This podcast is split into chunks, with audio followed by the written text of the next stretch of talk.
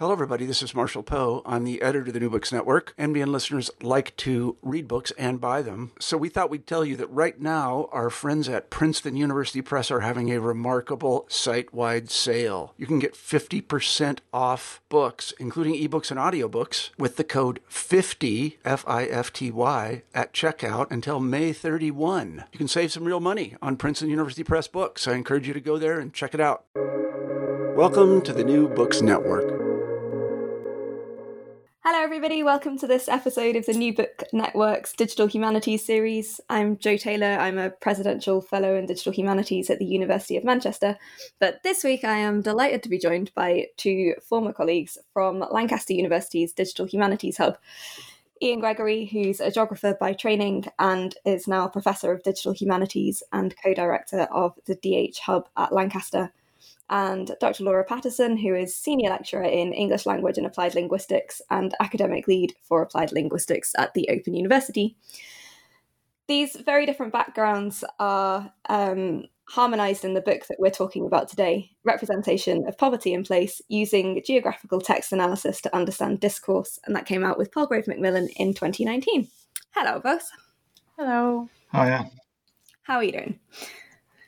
Um, so I'm very excited to get to quiz you about this um, this book today. I think it would be really helpful though if we started off with both of you just summarizing what your different academic backgrounds were and how you came to be working together. Um, Ian, do you want to start?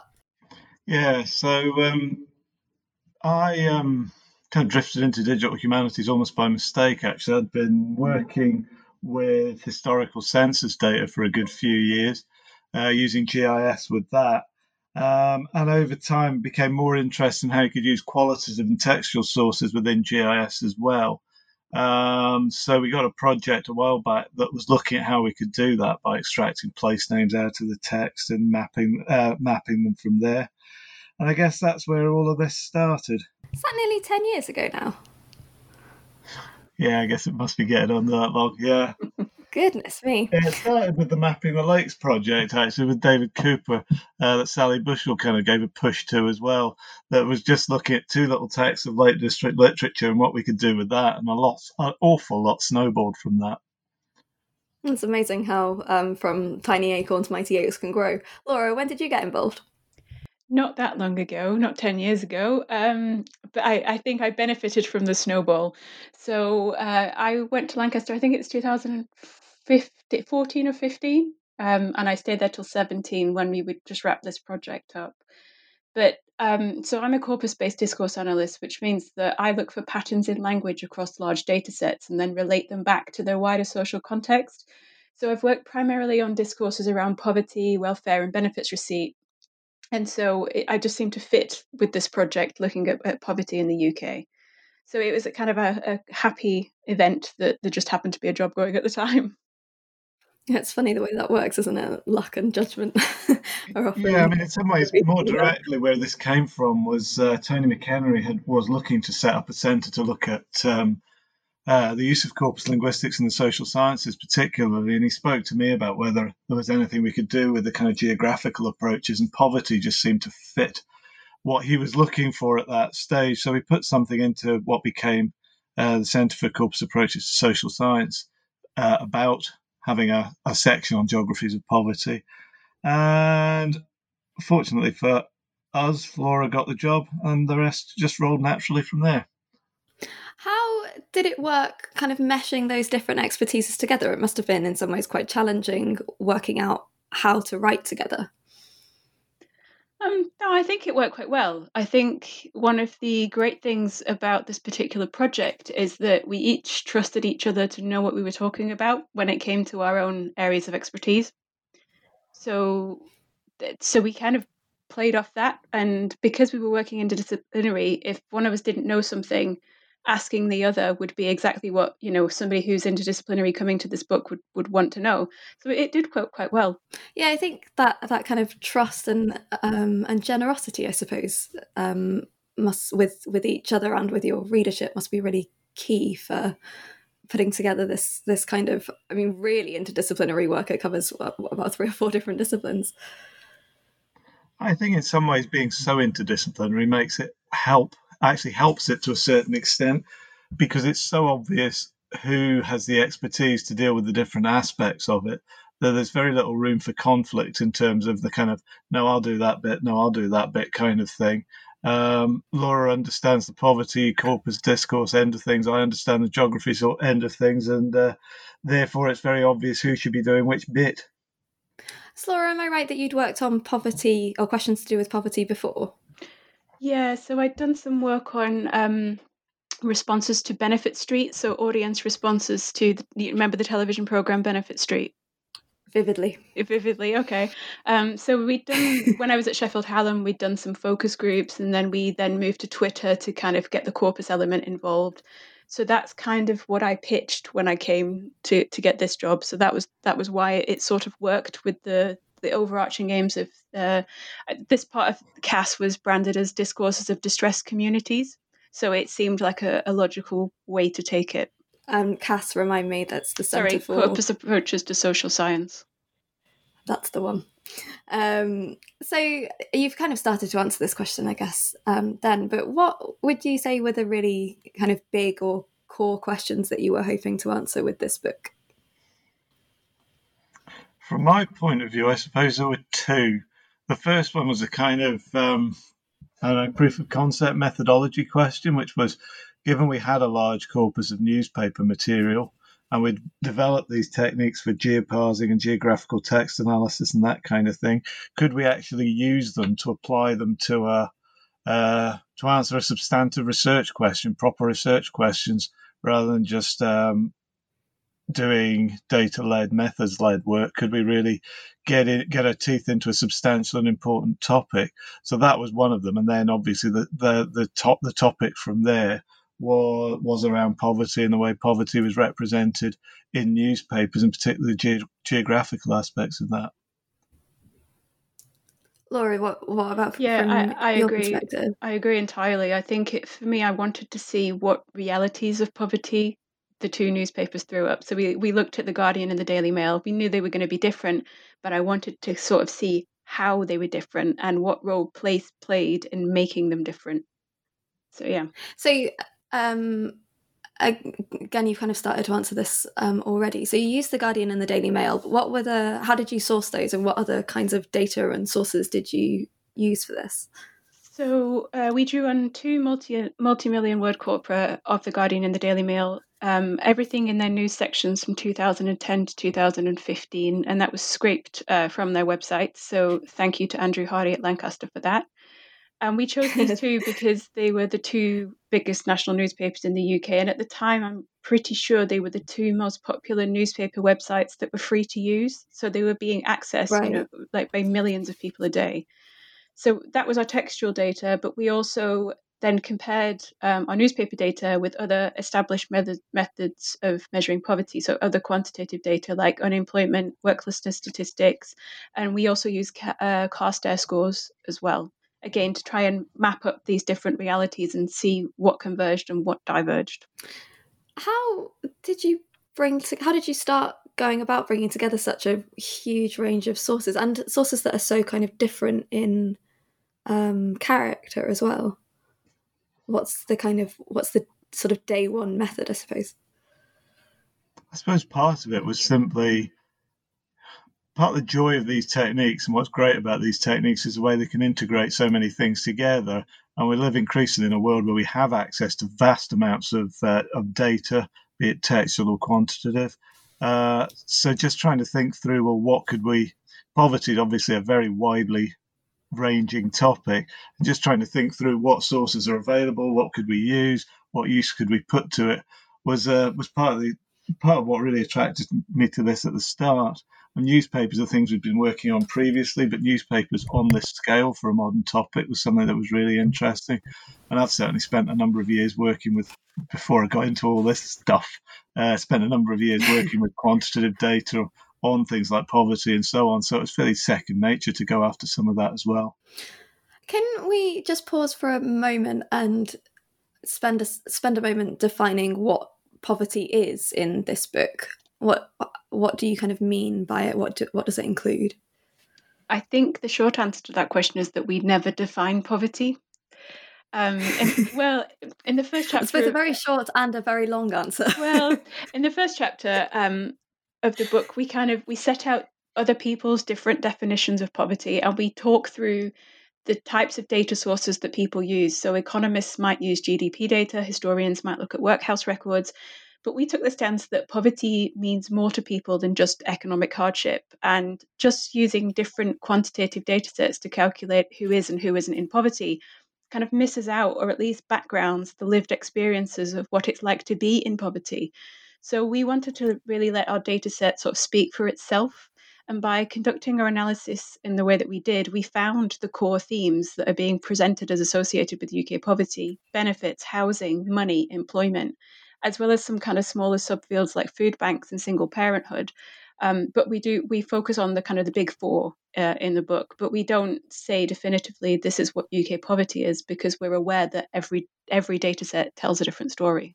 I think one of the things that's so kind of um, fascinating about this book, for me anyway, as somebody who doesn't read that much kind of quantitative based stuff, is the way that you've kind of melded together those kinds of sources with the qualitative stuff and um, made the I think it makes the the kind of quantitative findings more emotive somehow more meaningful. It's there's moments particularly in the later chapters that we'll come back to shortly where some of the stories begin to be really quite moving.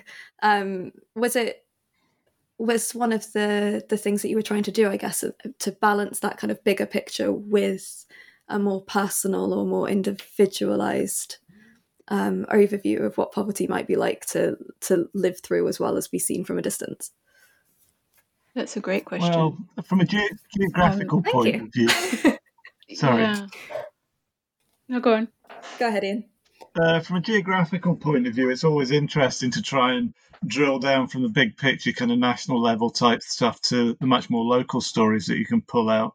But the other thing that came across in both newspapers is the way that, particularly the Daily Mail, maybe, but both of them do this, is the way that they try to also uh, pick up on how the aggregate experience of poverty uh, plays out at individual levels and how uh, individuals are either affected by it or uh, can escape from it or whatever it might be. Mm-hmm. Okay, so before we come on to those later chapters, I I think it would be really helpful to spend a moment just um, hearing a little bit more about the methods. So I guess there's two main um, methodological approaches you, you, use in this book, right? Critical discourse analysis and geographical text analysis. Can we start with discourse analysis? What what is it? What does what does it mean to undertake a discourse analysis? Laura, I think this is definitely one for you. no, make Ian answer that one. Let's see what he says. You'd have to take GTA. I could do that. That's fine. Uh, um, so what what we did in uh, the second couple of chapters chapters in the book is that w- we were aware that when we were writing this book, we were targeting an interdisciplinary audience. So we made sure that we included a chapter that sets out the basics of corpus linguistics and critical discourse analysis, which is basically the the corpus stuff is in this particular case the how we manipulated the data, how we got from you know millions of words to just a few hits, just a few being about half a million in this case. But uh, you know, and, sure. and kind of got it down to that that final data set. But then the discourse analysis comes in when you start seeing the, the, the high level trends in the corpus data and then drilling down and going to look in more detail at the particular examples and spotting patterns across kind of longer pieces of text, so whole articles or things like that, and kind of drawing those things together. Um, thank you. Um, and GTA Ian? So, geographical text analysis is something we've been developing at Lancaster for a few years now um, as a way of trying to both quantitatively and qualitatively analyze geographies in text, I suppose. Um, at its simplest level, it's just about, uh, first of all, extracting the place names out of out of the text automatically using natural language processing techniques. And once you've established where which places the text is talking about, it's then also what it's saying about those places by you, simply using uh, what words are occurring in the text near to the place name, so you can then uh, identify particular places and particular themes. uh, and ask, I suppose, basic questions like what is, where is the text talking about, and what is it saying about those places, or perhaps what theme is the text talking about, and which places it associating with those places. How does it deal with um, place names that apply to more than one location, like somewhere like um, Newcastle? Selfish example there.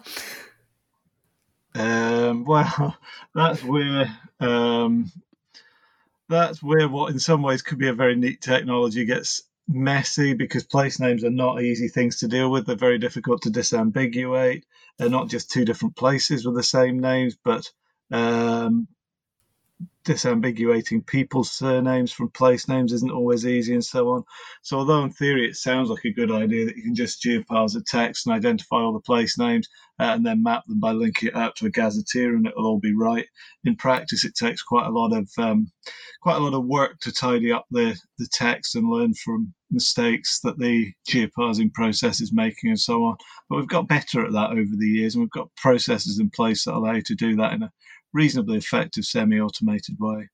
I think that's a really important point actually about works like this that um, what on the page might begin to seem like fairly straightforward processes um, might have taken years to um, to hone. There's a lot of hidden work, um, I guess, in studies like this. Um, I wanted to ask what how combining those two approaches extended previous studies, um, both on poverty and I guess also in terms of both critical discourse analysis and um, GTA approaches. Hmm, I think so. I guess yeah, I think our method kind of directly addresses that enduring false dichotomy between qualitative and quantitative data. So we make the point that language isn't always qualitative data, and even statistics need interpretation to make them mean anything. So numbers on a page are useless without some kind of explanation. Um, so that's kind of the take. Well, well, one of the takeaways for me. It wasn't always easy, but we got there in the end. Yeah, I was going to ask what were what were the challenges of of pulling together those two like, massive um, methodologies. Yeah, I think the geoparsers are not always behaving was was my number one kind of thing that made me cry quite a lot during this project. Um, you know, it just made some, some silly mistakes. so it's it was a fairly new piece of technology, so it, it and we've got to remember we're dealing with a computer. It doesn't know what place is. So our geoparser tried to find um, coordinates for fictional places, things like Hundred Acre Wood, where Winnie the Pooh lives. Okay, that's not really relevant I mean, to what, you know, Downton Abbey was another entirely one. Entirely factual location as far as I'm concerned, but yes, I take your point. um, and I think we also had to make sure that we had kind of a, we had to make sure it was about place. We had to make sure it was tied to poverty. So we needed to take into account the fact that okay one of our queries was work but you can work up a sweat. That's got nothing to do with poverty. You know you don't always employ people you can employ common sense. So they needed to be you know all the hits that the geoparser spat out needed to be manually analyzed and it took forever. But on the positive side it gave us a great overview of the data which is quite unusual for a, a big corpus study to be that involved with with each individual hit that you get this i'm not sure if this is an unfair question i'm sorry if it is but i was just kind of wondering as you were talking there whether or not there were any moments where there was a tension between what the critical discourse analysis was suggesting and what the um, kind of inferences from the gta might um, produce. Was there any moment where they they seem to be in conflict? Not 100% sure what you mean there. I guess anywhere where the um, where the two methodologies pointed to very different results, um, where you might have to um, to mediate, I guess, between the two. I think because they were always done in, in kind of collaboration. It wasn't that we did a discourse analysis and we did a corpus linguistics analysis and we did GTA. We kind of we pulled everything together. So it was it was more of an iterative process than that. They were never really held in conflict, and I think that was kind of the point. Yeah, um, yeah, I think that's that's a good answer to a bad question. um, so, how do you? What's the process by which you um, ascertain whether or not a concept or a word is associated with a place? That's really very straight. Well, at a basic level, it's very straightforward. Um, from a methodological point of view, you tell the computer that if it lies within a certain threshold, like 10 words or something like that, then uh, it assumes that they're associated with each other. And if it's further than that, then it assumes they're not. Uh, from there, though, it becomes, if you want to tidy it up, significantly more work because you just have to work through um, uh, manually and get rid of the ones that don't fit your definition. So, um, so that's where a term like, for example, work or poverty is within a certain bandwidth of a place name. Exactly. Um, yeah. Did you did you go with was it place name collocate or place name co- um, co-occurrence in place name co-occurrence? Co-occurrence. Yeah. I used to call it collocate, but Laura corrected me on that. It's actually co-occurrence. What's the difference? So a collocate is um, a word that occurs in a in a statistically measurable relationship to another word. So when we looked at our wider search terms, we found the collocate of poverty in each newspaper by finding those words that were more likely to occur within 10 words either side of poverty than they were to kind of occur in different relationships. So, for example, you might find that um, child was particularly likely to occur next to poverty because you get child poverty, that kind of thing. Um, right. For co-occurrence, the we we d- didn't measure any kind of statistical relationship between a place name and poverty. You know, we we found or any of our search terms, it wasn't about the statistical likelihood of the two words occurring together. It was about what happened when those, you know, when that search term and that place name occurred in discourse. So we weren't making robust claims about, you know, when when you see the word poverty, you're it's it's this likely that you'll then see the word Liverpool. We, we weren't doing that kind of analysis. We were saying, okay, when Liverpool co-occurs with the word poverty, what's happening in the text? Right. Um, that's really clear. Thank you. Um, so for for most of the book, from kind of chapter four ish onwards, your main concern, I guess, is to demonstrate the geographical um, spread or geographical relationship of certain terms across the Mail and the Guardian. Um, so, and you start off with poverty as quite a, a broad concept, as you've mentioned. What, how, so how is poverty represented in the Mail and the Guardian? Is there any are there particular locations that each newspaper associate with it, particular concepts that they associate with it? Well, I suppose the basic thing is both of them are very London centric. The Guardian more than the uh, the Daily Mail, but they're both very London centric in their representation. They also probably tend to overstress cities in particular, uh, and tend to overlook various either um, smaller places or uh, areas of rural poverty and that kind of thing. Um, some of the smaller but quite deprived areas are also tend to be overlooked. So they both seem to generally have this kind of impression of where is poverty and concentrate where is impoverished, where where suffers from poverty, and very much concentrates on those ones that they've identified and tend to ignore quite a lot of other places. Is that the same with um, with other sources of data, like things like policy documents and stuff? That it tends to be more focused on urban centres and um, overlooks less obvious places. That would be very interesting to find out. And then beyond that, there's even questions of whether decision makers using those sorts of documents then tend to overemphasize the particular areas they're most concerned with, which gets you into debates about whether things like COVID being prevalent in London tends to lead to quicker and more effective responses than it does in other parts of the country. That's really interesting. Yeah. Um, off you pop then. um, Laura, did, was there anything about the the way that the two newspapers geographically treated poverty that that surprised you? Especially, I guess, as somebody who'd worked on similar topics before. Um, I think one thing that stood out was the yeah the absence of rural poverty was quite surprising, but the the fact that the Guardian didn't talk very much about Manchester given that that's where its that roots surprised are. me. Mm. Yeah, this is one of the things that I, I kind of highlighted when I was reading the book that that the Guardian is also really London centric, given you know that it, it's only moved to London what in about the last fifty years. Yeah, it has very what, little what to say about the north. Very little to say about the north, and in fact, both newspapers. Um, had very little they were very england centric as well even when you took london out of the equation you know there wasn't much coverage in in Northern Ireland or Wales or Scotland. It was very much England, London, massive cities like Birmingham, Liverpool, that kind of thing. So yeah, I think one thing that stood out as well was um, particular places got picked on.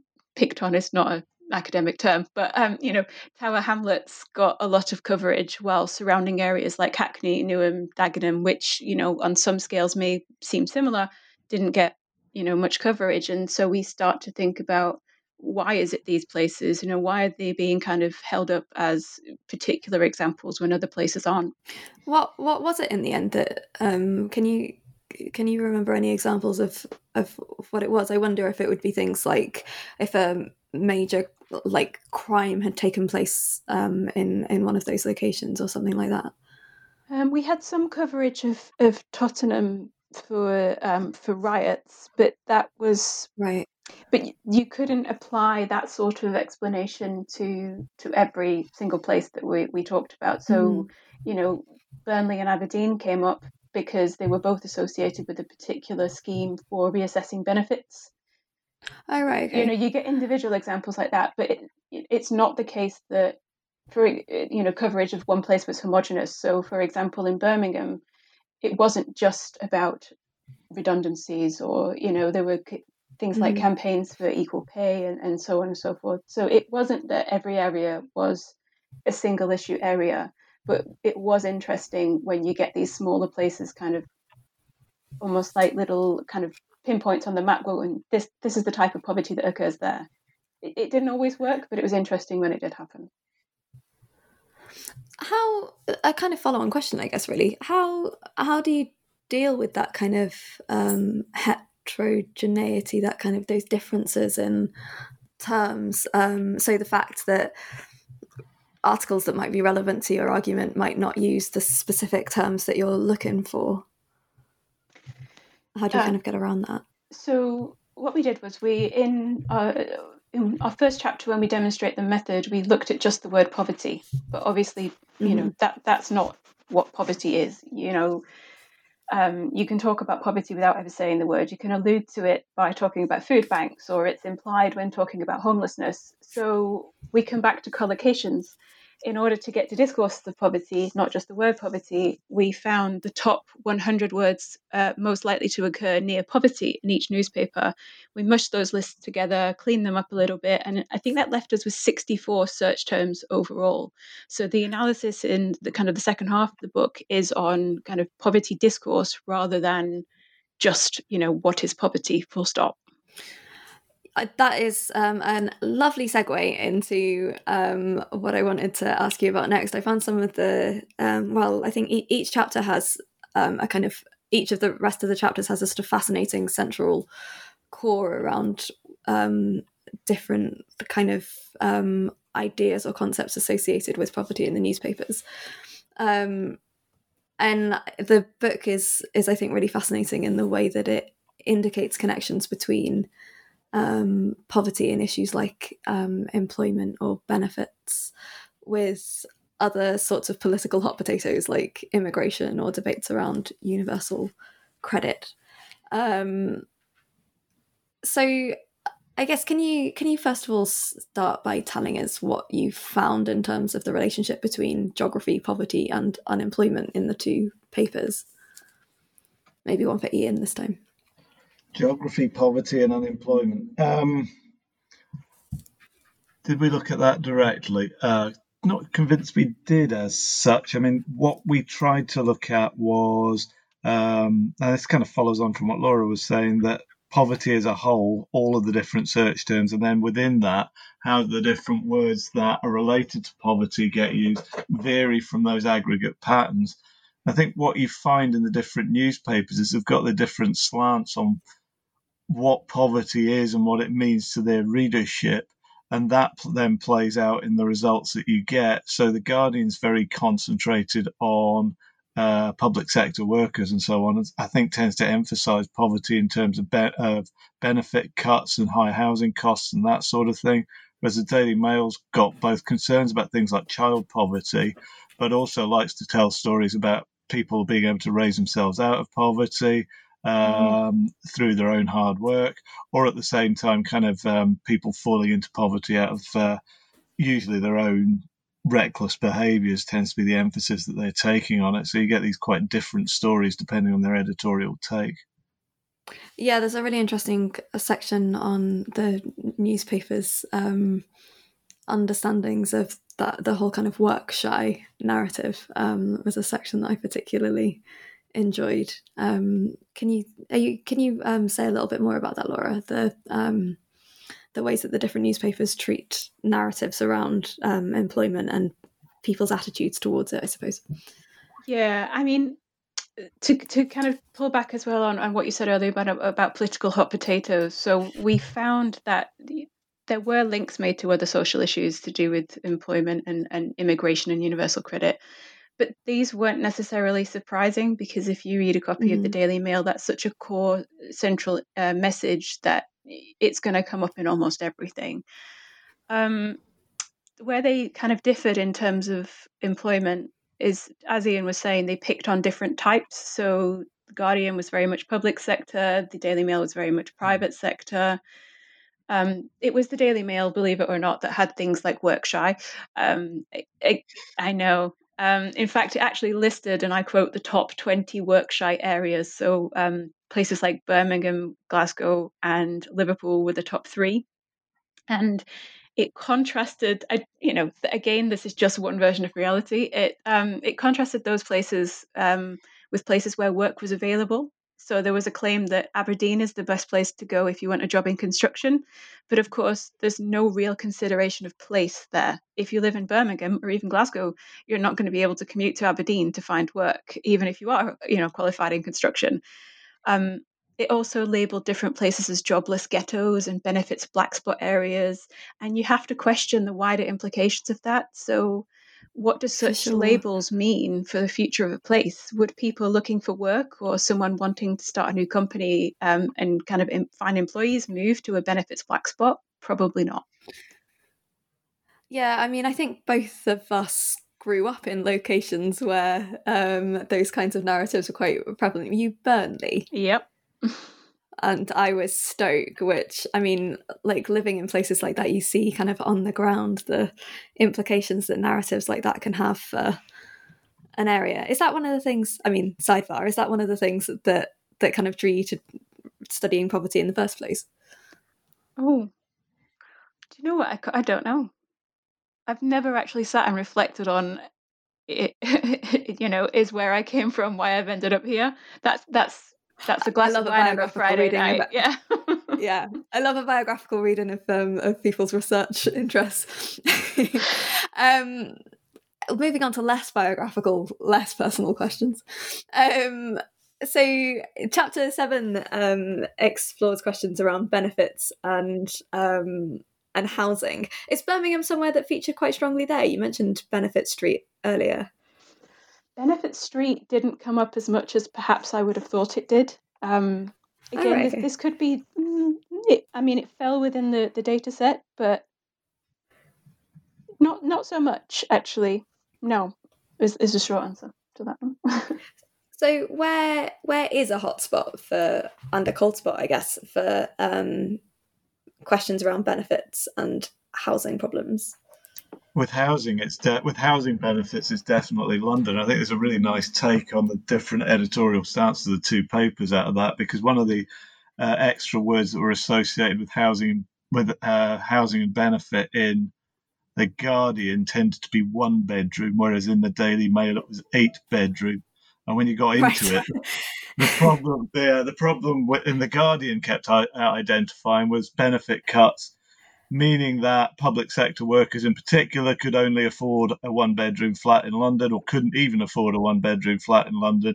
Whereas the Daily Mail's stance on it was to do with asylum seekers having eight bedroom houses in London at the taxpayer's expense and wanting even bigger houses than that, which I think rather neatly captures the very different approaches the two papers take to that topic how do those how do each new newspaper or does each newspaper have a different relationship in itself with quantitative data? So like do they how do they each use quantitative data to back up the the claims they're making the narratives that they're spinning So the Daily Mail was more likely to quantify things, not necessarily to refer to particular statistics and cite its sources, but it was more likely to say things like, you know, X percent of people receive benefits in this location, or um, there are this many uh, job vacancies available in this area, that kind of thing.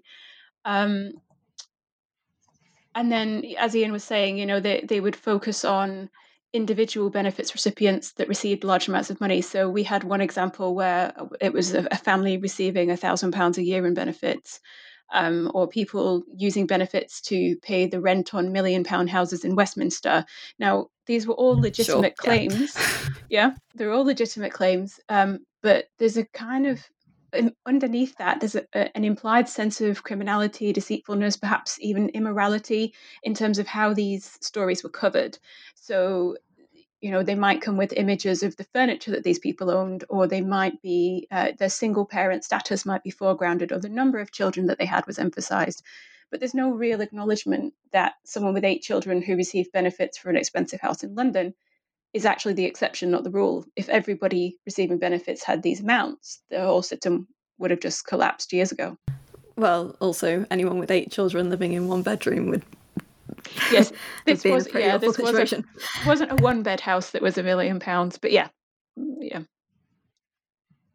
So, what are the the kind of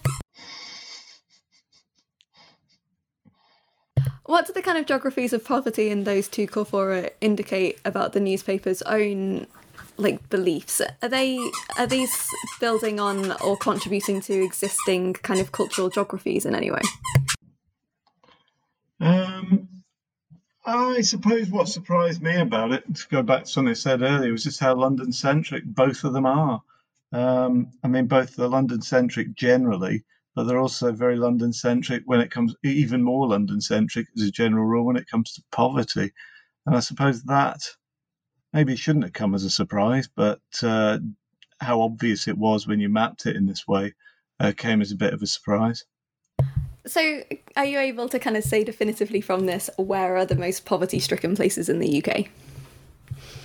No, and that's not what we were trying to get to. I suppose what we were trying to get to is what pla- what no. places in the I, UK. I mean, I don't think we can answer that other than to say it depends. Yeah, uh, yeah, it depends on your definition of poverty. The media says poverty is in London but the you know the newspapers miss out on reporting rural poverty for which there's robust statistical evidence so again the biggest takeaway for me was that any data set is only going to give you a partial reality perhaps you know you can't get the really big numbers and headline statistics for urban uh, for rural poverty perhaps it's because of our stereotypes yeah, sure. about what you know country dwellers and city dwellers are like um, mm-hmm. i'm not sure there's there's more there's plenty more to be done on this topic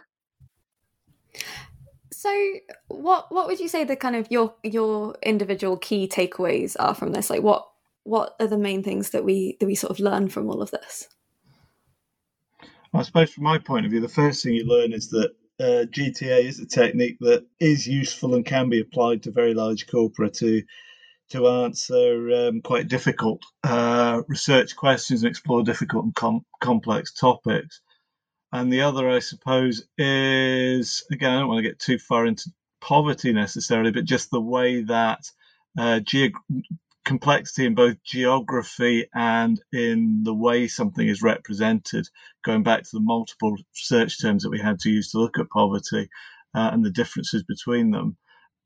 Uh, both paints an overall picture, but also is something that you can get into the detail of uh, and tells you different stories about different places. And Laura, how, how do you feel about this? I think um, I learned that linguists don't think about place enough. And even when we do, it tends to be in kind of in terms of a high level conceptual space. So we might talk about American English, for example, but what do we really mean by that? So, what this mm. study showed me is that, okay, we know these two newspapers are different we know how they um, support their own ideological positions. But what we showed was that they do this partly through the places that they choose to write about. So, especially for critical discourse anal- uh, analysts, we need to factor place into our analyses much more systematically. Ooh, that was a good answer. How would you both like to see this sort of work being used and developed? And I guess I mean here both both in academia but also outside of it. I suppose it's at a basic level, just applying it to a wider range of topics because whenever you look at text, um, the human brain is not good at trying to perceive the geographies that the text is talking about. So the findings, like the news, even as basic as the newspapers are London centric, um, you could surmise that, but what we can do from here is prove it and get into much more detail on it. And you could do that with any sources or any topics that you're interested in using the kind of methods we've developed. Um, and last question: What are you both working on now, and what what's kind of next for you both? You go first, Laura. Um, so um, I'm working on a few things outside of geographical text analysis at the moment, uh, but still to do with UK poverty and poverty elsewhere as well. So I'd love to get you know get the frontline story of what do you know what do people in poverty how do they represent their own experience because I'm aware that a lot of the stuff that I've done thus far has been very media led or very response to media led. And actually, I think we're missing a trick um, by not collecting that raw data from people who are actually going through poverty, especially now when we know that there's going to be, you know, redundancies and things coming up in the future because of the impacts of you know the the pandemic that shall not be named. yeah, indeed. Um, Ian, how about you? Um, I suppose I'm trying to move these methods on a bit because the the big weakness with geographical text analysis that's currently configured is it's entirely based around place name. So if it's a, a named place that you can find a location for, then it's geographical. But if it isn't, then it's not geographical, and that's quite a serious shortcoming because lots of references to geography are not references to place names, particularly. Uh, so we're trying to work up ways of handling those kinds of fuzzier, more qualitative uh, references to place uh, and incorporate that within these kinds of analyses. I shall very much look forward to um, seeing and reading what comes next from both of you. Um, thank you both for talking to me today. It was a delight hearing more about um, about this study and um, and the kind of questions and inspirations that went into it. And thank you both for dealing so heroically with my dog waking up from her nap time. Um, but and thank you everybody for um, for listening. We'll be back with you in the next few weeks with another episode. But bye for now.